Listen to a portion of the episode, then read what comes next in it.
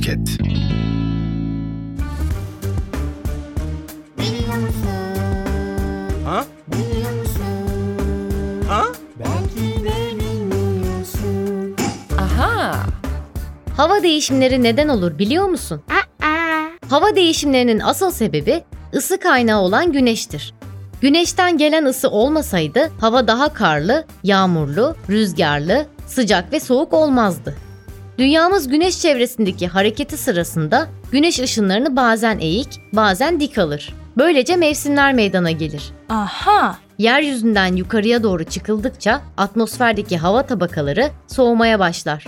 Güneş ışınları hava tabakasına yükseklerde girdiğine göre oralarda sıcaklığın daha fazla olması gerekirken neden daha soğuk oluyor? Çünkü güneş ışınları içinden geçtikleri havayı çok az ısıtırlar. Wow. Güneş ışınları asıl toprağı ısıtır. Isınan toprak da havaya hareket verir. Bu yüzden topraktan uzaklaştıkça hareket düşer.